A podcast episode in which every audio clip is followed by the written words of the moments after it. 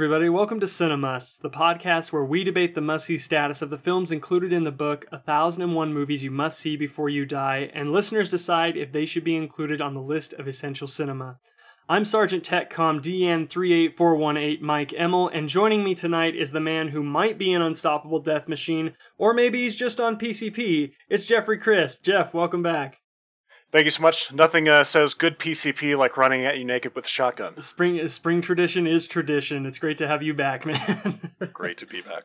How have you been? Been a long time since we talked Gravity and the Revenant. That was the last one we did. I totally forgot about that. Uh, been great since then. Uh, I've been thinking so much about going, getting back in touch with nature, and uh, eating some some fresh meat, and then vomiting. I haven't I haven't done that yet, but I've been thinking about it. Yeah, these da- this dang pandemic, man, is keeping everybody indoors and keeping us from realizing our dreams. Yeah. Um, I'm real excited to have you back on the show for an episode we have long discussed doing and thinking back on that episode we've d- did on Gravity and the Revenant, and really every show we've done back to uh, Scream and Cabin in the Woods.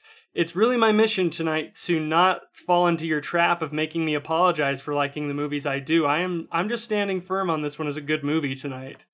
Uh, okay, I mean, I, I I also think it's a great movie. If anything, I'm going to make you feel bad for thinking the same thing that I'm thinking. Oh, cool. I'm excited to see where this is going out of one trap and into another. Um, Yeah. I guess I guess I'm getting way ahead of myself because I got to do the opening housekeeping and welcome everybody who's listening. Welcome back, everybody. We're really glad to have you guys here because the mission our show is on is to decide which movies truly deserve a spot on the list of essential cinema, and Jeff and I just can't do that on our own. So, to determine if tonight's film is going to earn a place on that list, we are going to leave it up to all of you to cast your votes on the polls we're going to put on our various social media pages. So, if you're not already doing so, make sure you're following us on Twitter, Instagram, and Facebook, all of which you can find simply by searching for Cinemust. You do that so you can cast your vote on the must see status of tonight's movie. So, while you all make sure you're following us on whichever of those platforms you prefer, Jeff, we're going to be asking listeners at home to vote tonight's film into one of three categories. If you wouldn't mind moving the scalpel away from your eye for a second, would you mind explaining what those three categories are? Uh, I mean, if if I must, if I must move away the scalpel, You do can still mind. cut into your arm while you It's cool. Oh, okay, okay, good. And just anyway, so uh, there are three different categories. We have Cinemust, Cinetrust, and Cinebust. Cinemust is a movie that you recommend to everybody. Everybody must see it. It is essential viewing. Cinetrust is a movie that you only recommend to some people, uh, depending on just what the genre is, what people might like. Uh, and then Cinebust is a movie that, while you may like it yourself, you can't really bring yourself to recommend it to anybody. Uh, due to whatever opinions or anything you may have. It's a sad life for the Cinebust. So, Jeff, what is the movie that people are going to be voting on tonight, and why'd you pick it for this episode? Uh, so tonight we're going to be talking about the Terminator, the original one from 1984. Was it 1984? That is Yeah. correct. I'm really excited about this one uh, because you and I have history with uh, the Terminator franchise, We've and I'm no, keep going. No, no. Please go ahead. Uh, we we have um we have teased this story a lot, and I don't think we've ever really told it. Should we take this opportunity to finally like reveal what this history we have with the Terminator is? Uh, absolutely, because it's it's it's a slightly funny one. It's like I guess I lower expectations, everybody. There's not like a great punchline here, but this is a very formative movie for Jeff and I. Jeff, I, I want you to take over to certain points um, because the story is so much better from your point of view. But I'll give like the backstory. Is Jeff and I met? Um, we worked at the same place, and when I got there, he was well established. I didn't know him too well, but I was like, "Hey, this guy's really witty, funny. He's got that gorgeous like radio announcer voice." Oh, but we kind. never really had a lot of interaction until one very fateful day when what happened, Jeff? So I was going around the corner of this bullpen area that we had. I was going to, I think I was talking to Fish, actually. I was going to talk to him specifically because he sat in, sat in your little cubicle area. He did. And host, host of our Pink Flamingos and other episodes. yeah, yeah, great, great guy, Great guy. best friend. Um, so going over there and trying to talk to him, I don't remember. Oh, it was what Terminator movie was it that like had just come out? I think that Genisys had just come out.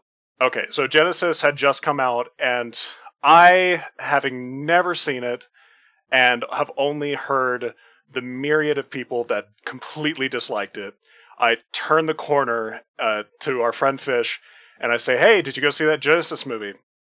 From that point, uh, Mike, and keep in mind, we hadn't really talked much, perks up from behind his computer desk, whatever the heck he was doing at the time, and proceeds for five to ten minutes, probably a good solid ten It minutes, good 10, to yeah. just just start ranting at me and everybody else that was kind of on the floor in the area that was so fortunate to be able to hear this as to why this movie sucked so badly and just all of the problems that it caused, the wars in other countries, and it was probably the most off-putting but best experience that I had with having not even looked in his direction or talked to him at all, and then suddenly being like, like ranted at for a while, and it was great. Yeah, I was gonna say like, and and you being the stalwart, wonderful person you are, I walked away from that saying, you know, that's a guy that I'd like to talk to again. And talk we did. So yeah, the Terminator series is uh, foundational to Jeff and my friendship. We have talked about doing this episode since the podcast started, and two and a half years later, here we are finally digging into it. So excited about it. Yeah, so let's let's get diving into it then, man. So for anybody mm-hmm. who is new to the show, Jeff and I are going to take a couple of minutes to be completely spoiler free. If you have not seen or never heard of the Terminator, we are going to try to sell you on it. We're going to tell you what it's about. Jeff and I are going to vote it into one of the three categories he described a minute ago: Cinemust, Cinetrust, or Cinebust. And each of us is going to give three reasons apiece for why we vote the movie into the category that we did. All that's going to be spoiler free. From there, we'll issue a spoiler warning. So if you haven't seen the movie, stick with us for a couple minutes so you can get a rundown on whether we think this movie is worth seeing or not. Uh, before we give the votes, Jeff, 1984, James Cameron's The Terminator. What is the movie about? Yeah, so here's a little little plot summary. Uh, a cyborg known as a Terminator travels back in time to 1984 to kill Sarah Connor, the mother of a yet to be born resistance leader John Connor. Sent to protect Sarah is Kyle Reese, who divulges the coming of Skynet, an artificial intelligence system that will spark a nuclear holocaust in the future, uh, the year 2029, I believe. Uh, Sarah and Kyle, throughout this movie, must attempt to escape and survive the pursuing Terminator uh, to prevent any sort of future catastrophe. I have chills just hearing it. Okay. Um, before we get going with the votes, Jeff, another thing that I find very exciting about this, this um, is not James Cameron's very first movie. That honor goes to the uh, what I can only assume is a masterpiece, Piranha 2, where the piranhas fly. Um, but this is this is James Cameron's big breakout movie, and it's very seldomly on this podcast that the first time we talk a director is also their first movie that's brought up in the book. So I'm kind of excited to be able to take this one back to the beginning to talk about him as a director. Uh, back before he was James Cameron and working on three Avatar sequels all at once. I'm excited about that because I, I had read up a little bit about Piranha 2 and then how Terminator came to be as a result of that. It's- was really interesting. it's a great story, and we'll actually talk about it because some of my points revolve around it. But let's like lay down the groundwork here first. Jeff, had you seen the Terminator before this, right? uh, yes, long time ago. It was probably, it must have been maybe like 2000, 2001 that I saw it. All right, so once every 20 years it comes back up into your life. I'm really curious then, man, how are you going to vote for this one? I'm gonna vote it a Cinemust. I absolutely love it. Um, I know that I've talked about in the in the past, especially with our our Scream one, how I didn't like certain like cheesy um like 90s and whatever kind of Yeah. horror. I don't know what it is, but with early sci-fi, like 80s and 90s sci-fi, I give a complete pass to for all cheesiness and stuff that it, it has. I, it's not fair, especially to Scream or some of the other horror ones. I completely uh, like understand and recognize that. But um, anyway, Yeah, Uh, I'm, st- I'm still a little sore about that whole Scream thing, but you know what? It's it's totally fine. it's a good episode. It's a really good Water episode. um, but anyway, so my uh, my three points that I've got for why I, I call this a cinemust. Um, it has excellent synth music from uh, Brad Fiedel. Uh, I believe that's how you pronounce his last name. Who did a a, number of uh, these sci-fi movies um, from like the 80s into the 90s. Um, it still kind of helps compose uh, things even now. special effects by the incredible Stan Winston. Um, like even for its time, it looks incredible. Uh, some of the puppeteering and everything that happens in the movie, it's it it looks dated but not bad. And the Terminator is really just kind of the epitome of sci or like grunge sci-fi for me. Like it's it's like it's that like RoboCop, Judge Dredd. They all just have like an amazing feel to them of what, especially at that time, sci-fi was thought to be. Yeah, it's I've in doing research for this, I've seen this movie called kind of the the quintessential 80s movie. I think a couple of magazines even voted it like the most important movie of the 80s and a lot of it has to do with what it does with genre, what it does with science fiction and how it kind of revitalized a bunch of different genres. So I think you're very on point with all of this stuff. I would totally agree with it. Uh, so, Mike, what did you what did you uh, vote it as? Well, it should come as no surprise to you all the ranting and raving I've done over the years. Uh, this is a cinemust for me as well. I recommend this movie to everybody. I love it. Uh, for me, the three reasons. The first reason is it's one of the ultimate genre blend movies. In The Terminator, you're going to get a terrifying slasher movie, you're going to get a pretty decent sci fi head scratcher, you're going to get a kick ass action movie, and you're even going to get a schmoopy little love story. Not that all of these are perfect representations of the genres they're pulling from, but all of that in a, a single tight package. Uh, you don't get that very often, and I think it's one of the supreme delights of watching the movie over and over again. My second reason I recommend it to everybody is it's a really, truly jaw-dropping film school in a box movie. You know, that, that term is, you know, if you want if you want to skip tuition and skip like paying putting all the time and effort into film school, like, well, just watch these movies. It's film school in a box. And the Terminator, I feel, is one of those movies in a very different way because it's such uh it's kind of an exploitation movie like you said it, it has elements that dip into cheesiness it's uh it's science fiction but it, everything about it is so tight and is built upon working with relatively little in terms of budget and resources. So it's kind of one of those movies that's inspiring in its way to be like, they did it, I can do it too, if you have the creative aspirations to go out and make an amazing movie. It was only like, what, the budget was 6 million? Yeah, it was about 6.4, which, if we're being yeah. truthful, is not the lowest budget of low budgets. Um, it, but I, think, I, mean, like for this, it that's kind of amazing. Yeah, and we'll, we'll talk. That. We'll talk about that a little more. But yeah, I think that equates to roughly like fifteen million dollars today.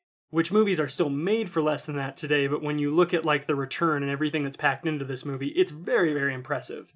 Um, I'll, I'll get into that more with spoilers. My third reason I recommend this to everybody it's the birth of cinema's greatest robot and you gotta you gotta be there to witness it and i i will this will be the one point in the show jeff where i'll i'll be a little shaky it's it's a toss up because R2D2 is also great. I think either he or the Terminator have a, a shot at the title of cinema's greatest robot, but uh, the Terminator is so freaking great. He has endured through the ages. This is truly his movie. I think later when we get talking in future episodes about the sequel, I love Terminator 2. That's a movie that belongs to its human characters. This is the one where the Terminator gets to shine. So those those are just three among the many reasons I can pick for why I recommend this movie to everybody. So Jeff, we are in 100% agreement if people have not seen this movie, they got to go check it out. Before we dive a little deeper backing up those points with examples from the movie, are there any other spoiler-free things you want to say to pump the movie up? As Mike, was, Mike you were saying, uh, this movie is as tight as Arnold Schwarzenegger's pecs.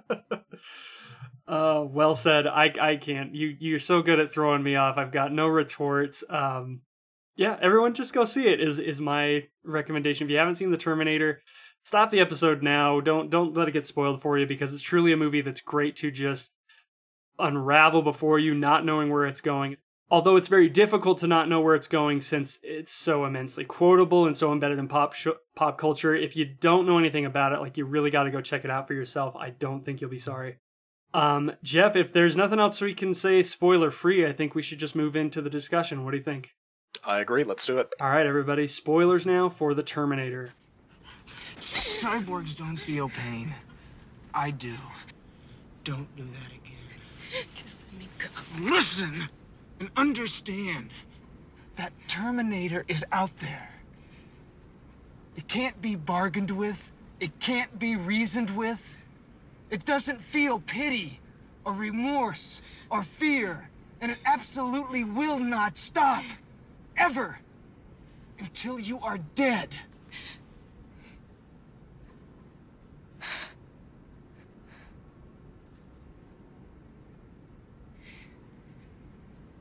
Can you stop it?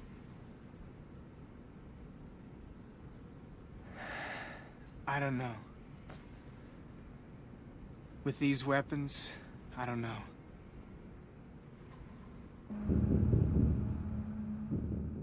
Okay, Jeff. Um, I think we're gonna have a lot of overlap in some of our points, especially as it relates to the the kind of challenge the movie faced with a relatively small budget. And like we said, 6.4 million is not an incredibly tiny budget, even for this time. But considering what's delivered on the screen, it's still mighty impressive.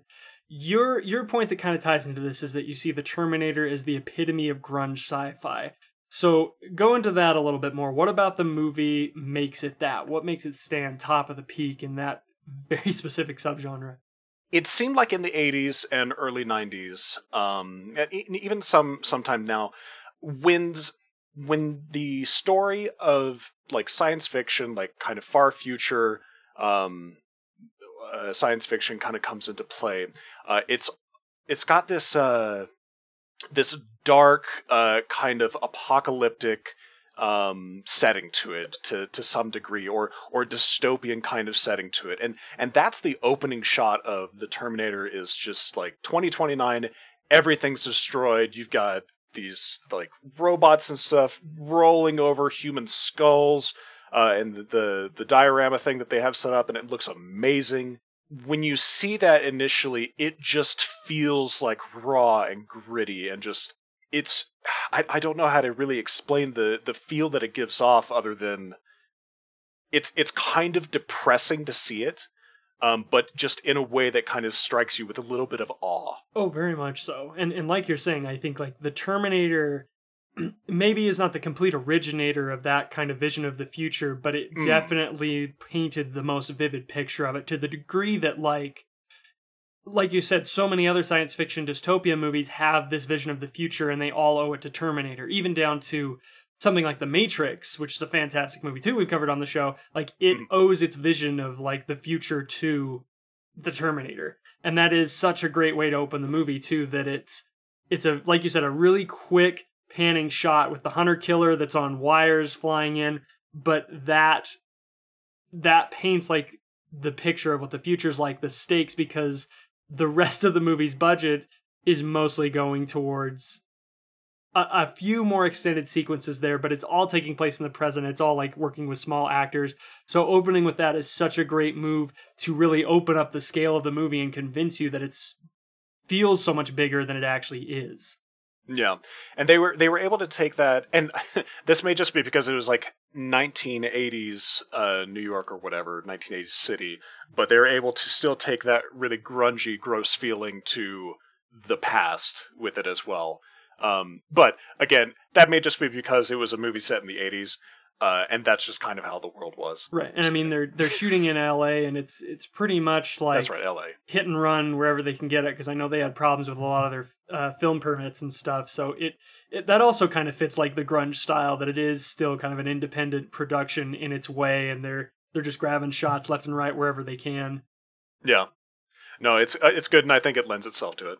And something that you said is something that I think is going to come back up is the movie I, I joked about how in, in previous episodes I always wind up like being apologetic for the movies you and I seem to cover. That I'm I'm apologizing for Scream's obnoxious self awareness, and I'm apologizing for Gravity's unpolished script.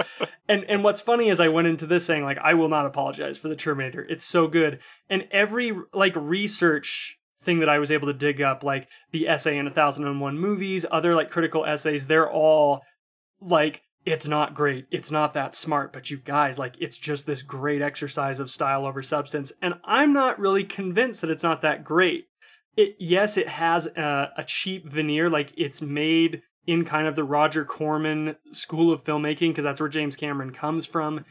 Mm. Um, some of it's like cheesy, but I've never seen that as like a hindrance to the movie. Like, I've never seen it as a movie that it's like you'll enjoy it if you can kind of understand that it's tongue in cheek. I think that its tone is totally right and it never feels like overly cheesy even though it's full of like really overacted moments. I think it's like really tightly made. And where I was getting at with this is that though Cameron doesn't really delve into this stuff until later in Terminator 2, I think that this movie has a lot of things that are just hinted at and very subtle and very suggestive. And he does them pretty much through like what he chooses to shoot and what he chooses to leave in the edit, such as like that juxtaposition of like 2029 LA riddled with human skulls, but 1984 LA at night also not that great, still kind of a hellscape and that idea of what do you what do you do to stop like a horrible future from happening if you can see traces of it in the present? Like I I think the Hmm. movie genuinely is riddled with great little touches like that. Yeah, I I definitely don't I, I don't agree with uh, it, it being considered like not like great or or smart much like you. I and again this goes back to showing my hypocrisy uh, with not liking cheesiness and stuff in in Scream, but absolutely loving the Terminator. I think that when it comes to the time that this was made, um, how acting and such was done in the 80s, um, how action was was kind of a part of that. Um, I honestly think that it makes the movie better um, because it doesn't take itself too seriously Yeah. and and I think that's just just where it comes off like really strongly is is that kind of uh, amount of like goofiness to it um that that really just kind of makes it shine I, I could equate it to like a polished turd but it's it's really not it's so much better than that um it, It's like, a it- it dusty very diamond. much yeah but it's it, I don't know I don't know why it makes it so good but it does Yeah. eh, So so I'm in agreement. I guess I shouldn't say it, it makes sense to me why it can be considered e- exploitive and cheesy and campy because so so much of it is pointed in that direction. And I'd, I'd say especially things like the dialogue, which James Cameron admittedly never he's never written a script that has great dialogue. Like he, some the ones that would be considered his best screenplays, which is probably like Aliens, this Terminator 2, are still rife with like all sorts of like really bad like on the nose lines but he he writes dialogue in a way that it's like he's he's trying to deliver a, good moment a cheerworthy moment regardless of whether the dialogue sounds natural so like I, I see where you can get the campiness where it can be cheesy where it could turn people off but to me the, the difference is is that if Cameron's not great at writing dialogue, I think he's great at writing stories. And I think this movie Mhm. is like the ultimate example of how good he is at writing a story. And I think when you couch a well written story with characters who are fleshed out, who are well acted, those like lines of dialogue and maybe like a, a admittedly rushed and kind of overly schmoopy love story will still work because the purpose of it is not to be like, oh, it's cheesy, but it's fun. Like at the at the end of the day, like this movie is still written to be terrifying, to be this harbinger of a a vision of the future that is horrifying. It's it's not just meant to be fun. It is fun, but it's also meant to be incredibly terrifying. I think so. There's that blend of uh, having its cake and eating it too. I guess. Yeah, yeah, no, and uh, to to bounce or springboard off of that with the writing and stuff for it, I absolutely love what I found out. Um, as we kind of talked about in the spoiler-free section, I loved when I found out how the movie came about. He was shooting Piranha 2 or directing Piranha 2, and he had like a stress fever dream of uh some like animatronic like sliding across the ground at him. Yep. Um, Emerging from the fire. So so pretty much like the, Yeah. in the, the last act of the movie when it stands up in the middle of the inferno. I I just think that that's what what a great way for a great movie to be like brought into this world uh, is from James Cameron directing a movie that he hated to moving into this. well, you know, and, and like it's it's his vision. You know, Pir- Piranha Two is a job for hire because he's Mhm. one thing, and we've talked about this a lot off mic, but I don't think I've ever talked about my feelings about James Cameron on the podcast. I think he's a great director. I like pretty much all of his movies, even the lesser ones. As a person, I find him insufferable. He's an egotistical maniac, and I hate listening to commentaries. Like I like listening to commentaries because he's a real nuts and bolts kind of guy, and and that's the thing that's so infuriating about him is he's so cocky, but he kind of deserves to be because he is not necessarily self-made, but his story is kind of an inspiration to anybody who'd want to get into movies. And this this ties into my film or my point about this being a jaw-dropping film school in the box movie is that James Cameron was a truck driver. He saw Star Wars and it blew him away and it inspired him and said, "I want to make movies." And he immediately went to Roger Corman and his production company and said, I'm going to work in movies. And he worked in like everything. He was a special effects guy, he was doing production design, he was shooting, he was editing, he was getting real world experience in all the different elements of making a movie. So Piranha 2 was him taking a job as a director to get his name out there. And he hated it because he was being dictated what to do and Piranha 2 is nobody's vision of a film, you know. um but but you know, then he moves on to Terminator. It's his baby, and and something that continues throughout his entire career is that because he's worked in almost every element of making movies, he's hands on in everything. He's, I think there was um part of my research is I read the BFI Film Classics book that Sean French wrote on the Terminator, and he has a quote in there something about like James Cameron is notorious or James Cameron is considered a control freak in an industry that is notorious for employing nothing but control freaks. um, but I think, like you're saying, Terminator is this great move for him where he takes command of everything. It's his story, he's directing it, he's it, it's the way he wants to make it to the point that um, as amazing what you're saying, Stan Winston's um, work on the oh, Terminator oh, so itself is so good. That you also have to give James Cameron credit for it because it's his sketch, it's his concept art, it's his drawing he did from his dream because he's also an artist. and that's what's so infuriating about him is he's such a cocky douchebag, but it's like he can get it done. like he can he do can it do all, all the things. Yeah. uh, I. I, I, was reading about how the the pitch uh, to I, I forget the the name of the uh, the the studio that was helping put it out there, um, but whatever actor he had gotten to just kind of do the pitch for, who wasn't Arnold Schwarzenegger, was uh, somebody else. I can't remember the name of the guy. It was it's it was a couple of different people. Yeah, well, the the the pitch apparently how it happened was they dressed the guy up in like the Terminator, whatever, and he'd like bust down the door of this uh, production studio to to do the pitch and like kind of create like a little bit of a scene with it, mm-hmm. which I think is probably like the best way, really. Right? Yeah. If you what, want to pitch anything, that's what you like to see as a casting director. Yeah. Destruction of property. And and by the way, I think this story you're talking about, this is Lance Henriksen, who plays um, one of the cops in the movie. Was that it? Okay, that might be it. That and, and would go on to play Bishop in Aliens, and he's great. Okay, yeah. This is another one that just has like great stories all around the casting. That Michael Biehn came in and he had a southern accent because he, I think he was doing Cat on a Hot Tin Roof on on stage, and they were like, "We liked his audition, but that accent's going to be a problem." And he's like, "No, that's not how I talk. I was doing the accent from the play. I forgot to drop it. Let me do it again." so, th- so there's one interesting decision that comes out of this is that conceptually, the Terminator is conceived of as an infiltrator unit. It's supposed to look like a normal guy and that's mm, not what Arnold Schwarzenegger looks like. He's a tank.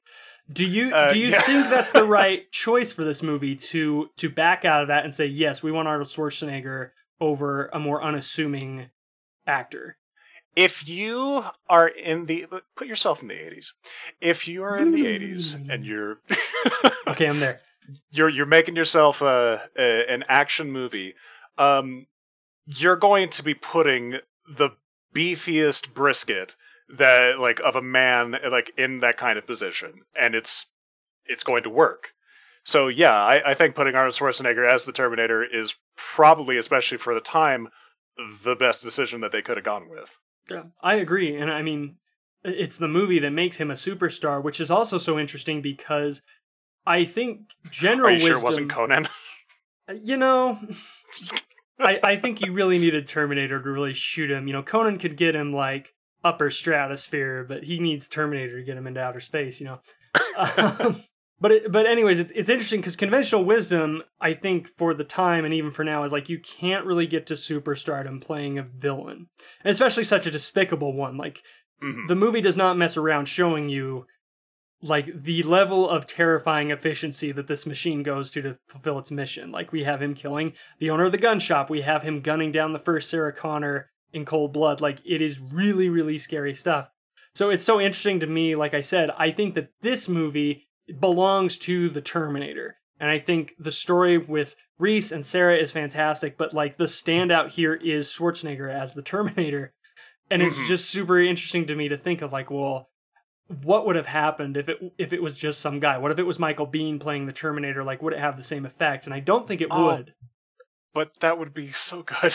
well, well, kind of the nice thing, and, and the reason I'm okay with it is hindsight gives us the benefit is they get to use this concept in Terminator 2, and I think for a lot of reasons that idea works better in a in the sequel because I think in this Mhm. movie No, where you are establishing the rules of your world and the story and the time travel and everything, it plays a lot better to maybe shun some of the stuff that makes more sense logically in terms of what is narratively and visually interesting.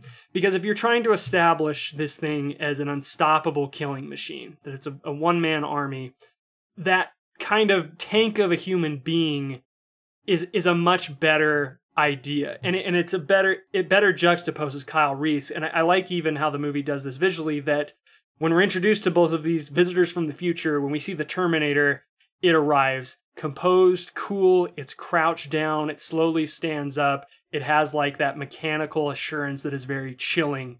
And it's also Arnold Schwarzenegger so it's this ridiculous ideal of like what the human body could be but never really is. It's like Mhm. this this fortress of flesh. And you juxtapose that with reese's arrival where he's skinny scrawny he's got scars over him. He's literally like dropped out. It, it's it looks like a birth like a, a man being born. He just like plops on the ground and he's groaning and he's in pain. And it's it's like the complete opposite of like how composed and quiet the terminator is when it comes through. And i think Yeah. that you know those two like the juxtaposition between them is what gives a lot of the movie its narrative heft because you have like that good old humankind gumption against the efficiency and the unstoppableness of like this idealized version of what a person could be if it was really taken to like the next level and infused with technology. to to go further on that point, I did love how there was the Terminator, how as you described, uh, being all efficient, so needing to get close and just straight killing two dudes and injuring another to get close. Whereas Reese, when he comes in, he steals pants from a homeless man that can't Yeah. really defend himself. Yep. so so you're you're already creating kind of a pathetic scene of being birthed from the future to the past. Uh, like, well, what how's what is he gonna do? Oh, he's just gonna steal some poor homeless man's gross pants. Yeah. I somebody pointed out the irony to me that like Schwarzenegger kills two dudes and like walks away, but like Michael Biehn steals pants off a homeless guy and doesn't hurt him, and he's the one that gets chased by the cops for five Yeah. minutes. But Uh. but that's a great scene too that that establishes Reese as a character because in the time he comes from, like this is his life. Like it's it's hit, run, and hide. Like you gotta just be on the move and you gotta be sneaky or they're gonna get you. And that comes back over and over again. You know, Reese's strengths is like he knows how to be stealthy. He knows how to use the tools at his disposal. And time and again, the Terminator's thing is like, uh, what's my strategy? I'm just gonna bust in there and just shoot everybody. Yeah. your your your stealthiness is cool, but I've already figured out a way to still figure out where you are. yeah. So ano- something I want to talk to you about the the synth music. This goes back to what we were talking about earlier with like the cheesiness. I was very surprised to see you sport this as a reason you recommend it to everybody because I could see this as being like the number one thing that dates the movie. What? Tell me about this score. What about it speaks to you and makes it like a huge selling point of the movie? Uh, this this may be a, a bias for me just because I I love 80s synth just anytime that it comes up in music. What it is for me is 80s synth, especially when it comes to sci-fi, it's it's like an identifier for for science fiction. Brad Fiedel's uh, uh, composition for this movie is so good. Um, just like every beat up, uh, and uh, like scene, um, like the opening uh, Terminator um, uh, title card to uh, the the the shot with the uh, hunter killer drones or whatever. Um, just the music for it made it feel so imposing, um, but still kind of kept it with like the electronic uh, sci-fi kind of theme. Um, and I, I think that it just makes it so good. Okay, cool. So it, that's like part of the charm. Like, yes, it dates it, but that's like, come on, you're in an '80s movie. Like, it's this awesome '80s slasher sci-fi movie. Yeah, it's like you, if you're if you're going to have like a sci-fi film, you need to make it still feel and sound like it. Totally, and then that's what I'm saying too with these genre blends is like that. That synth music to me, like it's I I like it the more I see the movie. It, it took me a couple of viewings to like get used to it, but then when I started getting into more movies, especially from this era, and watching a lot of John Carpenter movies and things like Nightmare on Elm Street, like you're saying, like this this pops up all the time. So it bothers me less and less. And I do have to agree that I think that the themes that are established, musically speaking, are are so good because I every time like I'm watching the Terminator movies, I can never get out of my head just that bum bum bum bum. Oh yeah, ba-bum, bum, bum. it's so good, and and the the the Reese Sarah theme that is kind of hopeful. Like it's it is really really good stuff. So I I do have to hand it to Brad Fiedel that even if he's not totally selling me with the chase sequences music, like I I have grown to love it, and so I was really happy to see you give this a shout out as a reason it's a cinemust. Uh, I I'm glad that we we can come to agree on that because honestly that that reason for me is more of uh, self gratification more than anything else. And I mean that's it, it's it. that's that's like what most of the movie is. Like I said, I I said like I love that this is a blend of all these genres, but it's like it's a B science fiction movie. It's a slasher movie. It's it's an action movie. It's got like a schmoopy side plot of love. Like I, I'm into all that stuff, so I can't get mad at like the synth score. Yeah. So we you had brought up your point, uh, Mike, about this being the birth of cinema's greatest robot, uh, and I have to agree, just because. It, so you you had brought up uh, between the Terminator and like R two D two about being like probably two of the best robots and in, WALL-E. God, I'd love my WALL-E. And, and and and WALL-E, even though that's not right. Sorry to all the um, Johnny Five but, fans out there. but um, I I honestly think that the Terminator definitely wins out of of R2D2 just because when I when I think about like pop culture and how how certain things makes its way into other genres or uh, other intellectual properties that it's not necessarily a part of. I more often see the Terminator in like other games, uh, like uh, shows as like a, a, like a background reference and stuff, or or like an homage to it. I see more of that for the Terminator than I see for R two D two, like hands down. Like just like for example, a, a recent game that came out, uh, Gears of War five, like they have a DLC for like the Terminator being in that game, and it's oh, like yeah. what 2020 now. So I, I think that the Terminator has definitely a more prominent footprint uh, in everything else. Well, there's there's a clash of genres there because R two D two he's the, he's a fun family robot, but and, you know the Terminator is the badass. But I, I can't really argue with your point, especially since it's backing up my point that he might be cinema's greatest robot. It's it's the same thing. I, I in the Star Wars episode we talked a little bit. I think R two D two like his personality comes through even though he's beeps and boops.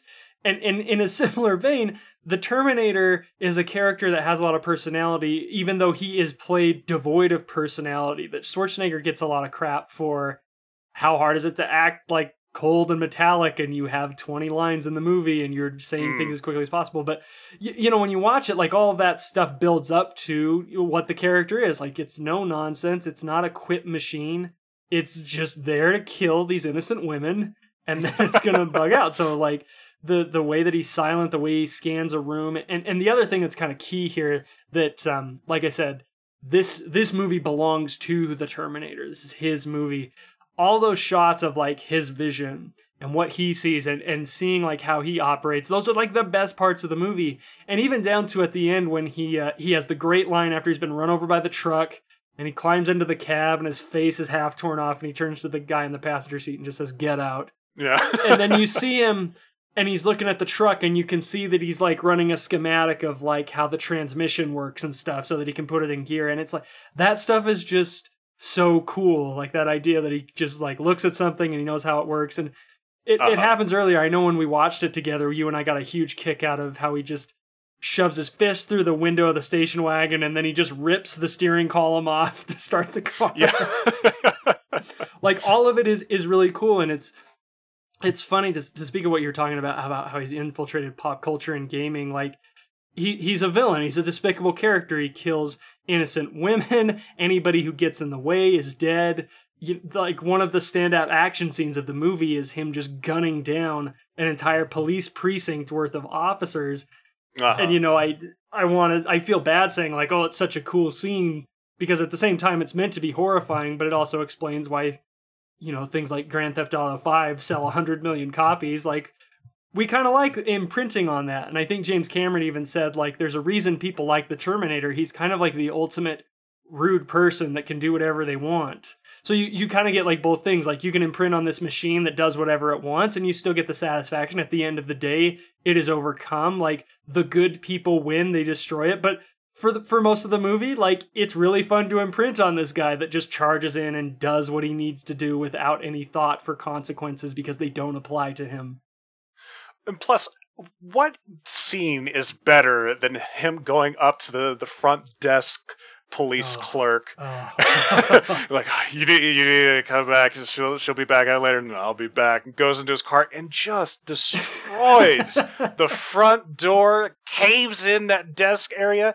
That's such a great yeah just No, it's fantastic. just a whole section. I, I mean, love it. I, I feel like psychopathic saying like isn't this great but you know we've covered lots of horror movies and I, I think this is an understanding primal thing like we we like to imprint on these people in fiction so we can kind of vent and not do it in real life um no you're you're totally right that scene is boss and and who'd have thunk that a line like i'll be back could become just such a powerhouse of pop culture Uh, just appear literally everywhere. And maybe that speaks too to like it's this great jaw dropping film school in a box movie because it's a simple script, like it's shot in the it's it's this movie about the future, but they get around like a big epic sci-fi movie because it takes place in the present. It focuses around essentially three characters. Like I said in in general impressions, it's kind of one of those movies you look at where you where you break it down and you see like, okay, how would they actually get this done? It's not as daunting as it looks when you first watch it, but when they put all the elements together, when they put in the special effects they have, when you have the actors giving a good a performance as they do, all of a sudden it's like, wow, like somebody made a movie this great with only this much. Like if they did it, maybe I can do it too. hmm And I think that's great because I have nothing against movies that are low budget and work with like, okay, it's a bunch of characters in a single location, but how much better to be like, oh, it's not that. Like, it's this crazy killer robot movie, and there's explosions everywhere. And just because they know how to save money using models and stuff, it looks epic and gigantic. Uh, if only Deathbed, the bed that eats people, was made after the Terminator. I know. Maybe and then in the have been a sequel, the bed movie. would have become the good guy. Yeah. Spoilers for Deathbed 2. yeah. Um, let's talk special effects. Because I think yes. that's that's kind of like the linchpin of this point is I don't know exactly how much of the budget goes to special effects, but I would assume it's a significant portion, and maybe that's like the one thing that keeps this from being a point I could make about like it's like an independent movie. It's not, but it's still low budget. What's what are the most effective effects for you? so. I when we when we were watching this this movie um, uh, together, the the thing that really stuck out to me the most is so I I couldn't really remember like a whole ton of this movie because the last time I saw it was like freaking long time ago. Um, but it it really stuck out when when he when the Terminator was in front of the the mirror and he's like kind of pulling out his eye and or the the like fleshy eye bit to, that covers up his actual metal uh parts and stuff um, and like the puppeteering that was going on there, and when he was fixing his arm, I was super impressed. Um, to like, wow, this was really made in 1984, and yeah, you can definitely tell that it's it's it's like it's like puppeteering and like just like the uh, special effects makeup and stuff, but it, it still looks really good. Um, for it being 1984, and then having looked into it more and then it's find out that it's from like Stan Winston who has done like so many freaking things like him and his company doing all the Jurassic Parks or up the the first three. Um uh, having done the other Terminators it's like oh there's a reason for why this was so good Um, there's like they got a really amazing uh, SFX artist uh, and and company to to work on this stuff. Yeah, that's that's a great sequence for me because that that goes to what I'm talking about. It's like special effects in the service of character. That as Reese is in the lockup screaming about how unstoppable this thing is, you have this montage of it like operating and fixing itself to get it like back in the game. Yeah, And you're right, like it's it's a puppet that looks fake, and I've heard a lot of people say like, "Oh, that dates the movie," and I've always come at it from the attitude of like, "Yeah, it looks fake, but like, look at it. It decently looks like Schwarzenegger. Like, think about what it takes to make it look like that. Could you do that?" Okay, Yeah. I guess I never thought about that. Like, we're so used to everything just like it's got to look realistic, and we don't stop to think like people like molded that. Like, people made that puppet. yeah. People made that puppet, and you you kind of have to look at it from the time that it was made, not from where you are currently. Uh, to I, I feel like really be able to appreciate the looks of it. Yeah, and, and again, where it comes from. Again, it's not like a low budget movie, but it's not an A list. Like it's made to be kind of like a cheap drive-in movie. Yeah. So like e- even all the more. Imp- this is one of those movies. I think it's like essential to know like the backstory to like appreciate it even more. Yeah, like I, and I think that probably the the only uh, criticism is not the right word, but the stop motion portion uh, in Yeah. the the latter part of the movie where it's actually just like the Terminator chasing after them after the uh, the truck crash scene. Like that would that would probably be the part that I would I would agree with people on, be like, wow, this this really kind of like dates it and makes it look a a little iffy. Um, that would maybe be the only portion, but like it's hard uh, and like with at the time like what they had going for them uh like it's it was still really impressive that they were able to to do that and the green screen wasn't terrible It's, it was noticeable but it wasn't like terrible yeah, I have I have conflicting feelings because the shot of it like limping up the hallway as they're trying to get in and shut the door, I think that one's like noticeably bad. To me, that's like the Yeah. special effect shot that always pulls me out of the movie.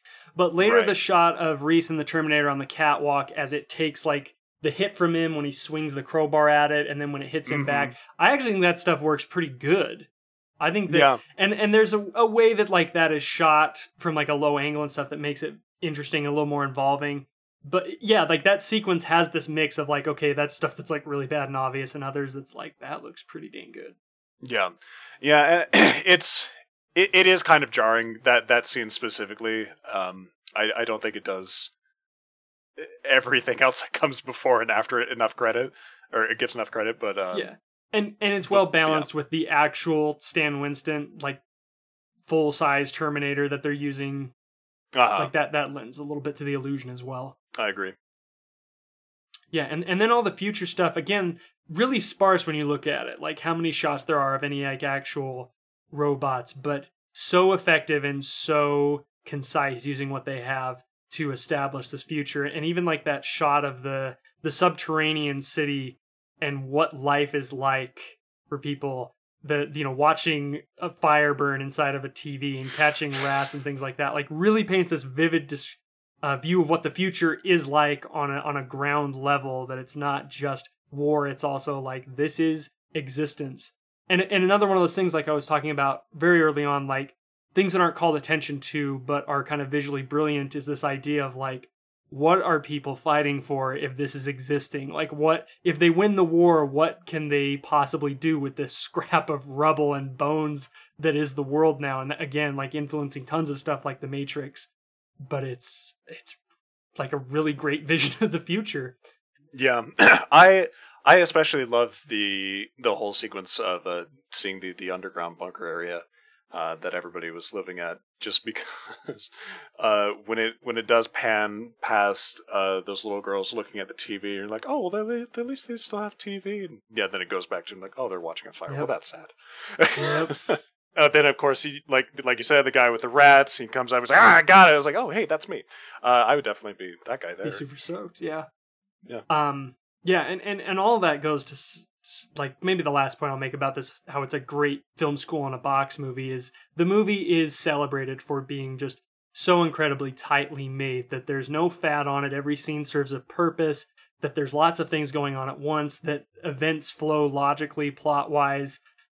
yeah, like that establishing not just the vision of the future, helping the movie feel big and epic, but also, you know, we get the that really heartbreaking memory of the photo burning and we know like the significance of the photo of Sarah Connor and how that will come back later as uh you know, Kyle says like I used to have this picture and I used to wonder what you were thinking about and at the end we see what she was thinking about and it's so heartwarming. Yeah. Just thinking about him and everything else and your unborn child at the time, and then they're like, "Oh, there's a storm coming." It's like, "Yeah, there is," and that's such a great way to end that movie. Mm-hmm. Yep, into the storm. Uh, oh, it, it was. I, I, think like with everything that had happened, it was such a cool moment. Yeah, no, and, and everything is so cool. An- another thing to speak of how good the plot is is how great the movie is at upping the tension. That it it's operating at a pretty high concept, and you kind of feel after like the tech noir shootout knowing that the movie doesn't have the biggest budget, I you kind of wonder like how does this get bigger? Because like they just blew up a car in an alley and he jumps on the hood and punches through the windshield like it's a pretty good car chase. And you're like, how does this get bigger? And then we have the police storming the police station, and that's amazing. And you're like, well, that's mm-hmm. clearly the climax. But then, like, the last action scene in the movie is this great way of um, staying true to the the slasher formula and their own concept that the Terminator's unstoppable because it's first he's he gets run over by a truck and then he gets blown up uh, and his flesh melts away and then he gets blown up and he's cut in half and you think that's the end of him and then he keeps dragging himself like it just never stops and it's such a great I think James Cameron's really good at this and he'll do the same thing in Aliens where you're just like it it can't possibly keep going on like this. Like he's got to let up at some point but he just keeps going and it makes for a very satisfying movie um, so Jeff, I think we're coming up on time here. We're both like just falling head over heels over the movie. It's so great. Are there any final points you want to make about it while we're in the spoiler discussion? Uh, none that I can think of at the moment. Okay, great. Me, me neither. I think we've, I everyone can see like why it's such a great genre blend. It's film school in a box. I mean, and and I was telling um some people the other day that like this is the kind of movie like I really want right now. Like it's it's low budget. It seems like a kind of movie like a blossoming filmmaker could make, but it's still like awe-inspiring and awesome. And like I was saying, I, I like movies that are low budget that are working with what they have, and it's just a couple locations and a few actors. But especially like the circumstances we're in right now with the pandemic going on, and we're we're self quarantining and staying at home. It's like I don't really want like a Reservoir Dogs right now. I want a Terminator where we're out on, on the run and there's robots and the the future there's hunter killers it, yeah. it's this Just really a good nice story blend. about survival. Yep. um, so I, I, guess we don't quite have to stop talking about the movie just yet because we have our my my favorite portion of the show where we are making double feature recommendations. So Jeff, if you were going to put a movie in a double feature with the Terminator, uh, what would you pick? I would pick 2005 Serenity.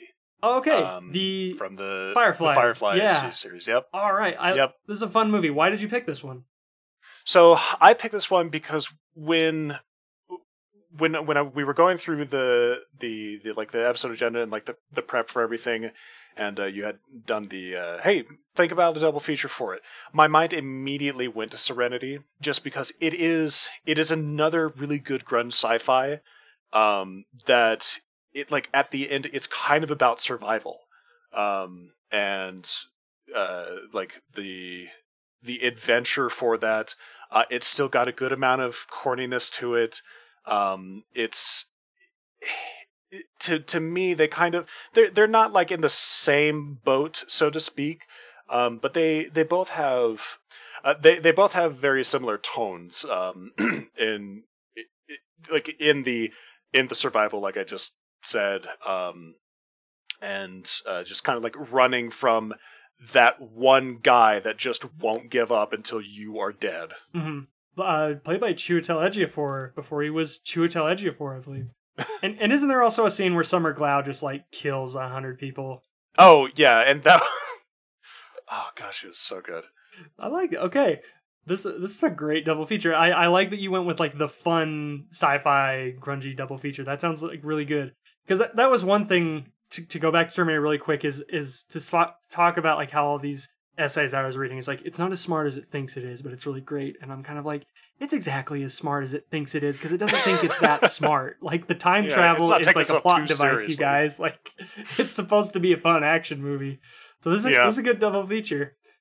What what uh what did you pick for it? Uh, I had a couple. In true tradition, I always have like a runner up. My my runner up was uh, actually going to be Deadpool two because I was going to keep with like oh the Oh, fun time okay. travel and unstoppable robot. Uh, but what I set, settled on for my official recommendation is actually an older movie from 1973, Westworld. This was um, Michael Crichton's uh, directorial debut. He's the man who wrote Jurassic Park, uh, a pretty good book that was turned into an amazing movie that we've covered in the podcast past. Um, Westworld is kind of often cited as a, a forerunner to the Terminator, to the point that it even is one of the movies that pioneers like the what the world looks like through the robot's eyes. What does robot vision look like? It's a it's a movie about a, a theme park where you can live out life in the old west and there's all these robots that get to lose gunfights to you and they lose at cards and you sleep with the prostitutes. But what would happen if they turned on us? It's um it's good corny fun. It's it's nowhere near the masterpiece level that the terminator is but i would actually i'd actually think it would be a very still a very fun movie. I would do westworld first especially since it came first to see in what ways westworld may have influenced terminator but then you get to end literally on the bang that is the terminator or I, I guess he gets crushed, so that's less of a bang. But uh, Westworld is my pick. Yeah, uh, the the Terminator crushes it at the end. I Ah, think that's the, the joke go. that you're looking for. Um, I, that that sounds really interesting. I've never seen the 1973 Westworld, so maybe I'll have to do that It's, now. um, yeah, it's it's a movie. Cool. Awesome double feature recommendation, man. And as always, my favorite part of the week is going to come on Thursday. Listeners, we are going to put it out on Twitter and Instagram and Facebook what movie you would put in a double feature with the Terminator. So make sure you're following us. I would love to see what you're going to put in a movie night with this 1984 classic. Um, and so rolling right out of it, that'll happen on Thursday. And then Jeff, you and I have said our piece. So on Friday, on those social media outlets, we are going to put it to the listeners to decide if the Terminator is going to make it into Cinemust, Cinetrust, or Cinebust territory. So, guys, make sure you're again following us at Cinemust on Facebook, Twitter, Instagram. We're going to drop those polls there and announce the results next week. Again, the polls are dropping Friday. Jeff, I, I really can't thank you enough for finally making this this dream come true. Talking, watching, and uh, talking about the Terminator with you. It was fun to watch it with you. It was great to talk about it. Pleasure as always. It was a really good time. And um, I'm I'm overjoyed because we're having you back real soon because the pact that was made when the podcast started was back when we were doing two movies a show, and so we were going to do Terminator One and Terminator Two. And while T1 is fresh in our minds, um, we're going to have you back here within the next month to talk T2 Judgment Day if you're still in. Oh yes. I cannot wait. So um, we will see you then again next month. Thank you so much for the, the discussion on this episode. And thank you all for listening. Again, check with us on Friday to cast your vote on if The Terminator is going to make the list of absolute must see movies. We hope you enjoyed this episode and we hope you'll join us next Tuesday. Um, next week, it's another relentless pursuit of the innocent as we welcome back Chris Reeves from the Casual Cinecast to discuss Charles Laughton's 1955 classic, The Night of the Hunter. This week, we were chasing Sarah Connor. Next week, we are chasing small children. Jeff, thank you again so much. We'll see you next month for T2. Any final words you'd like to say to everybody? I'll be back.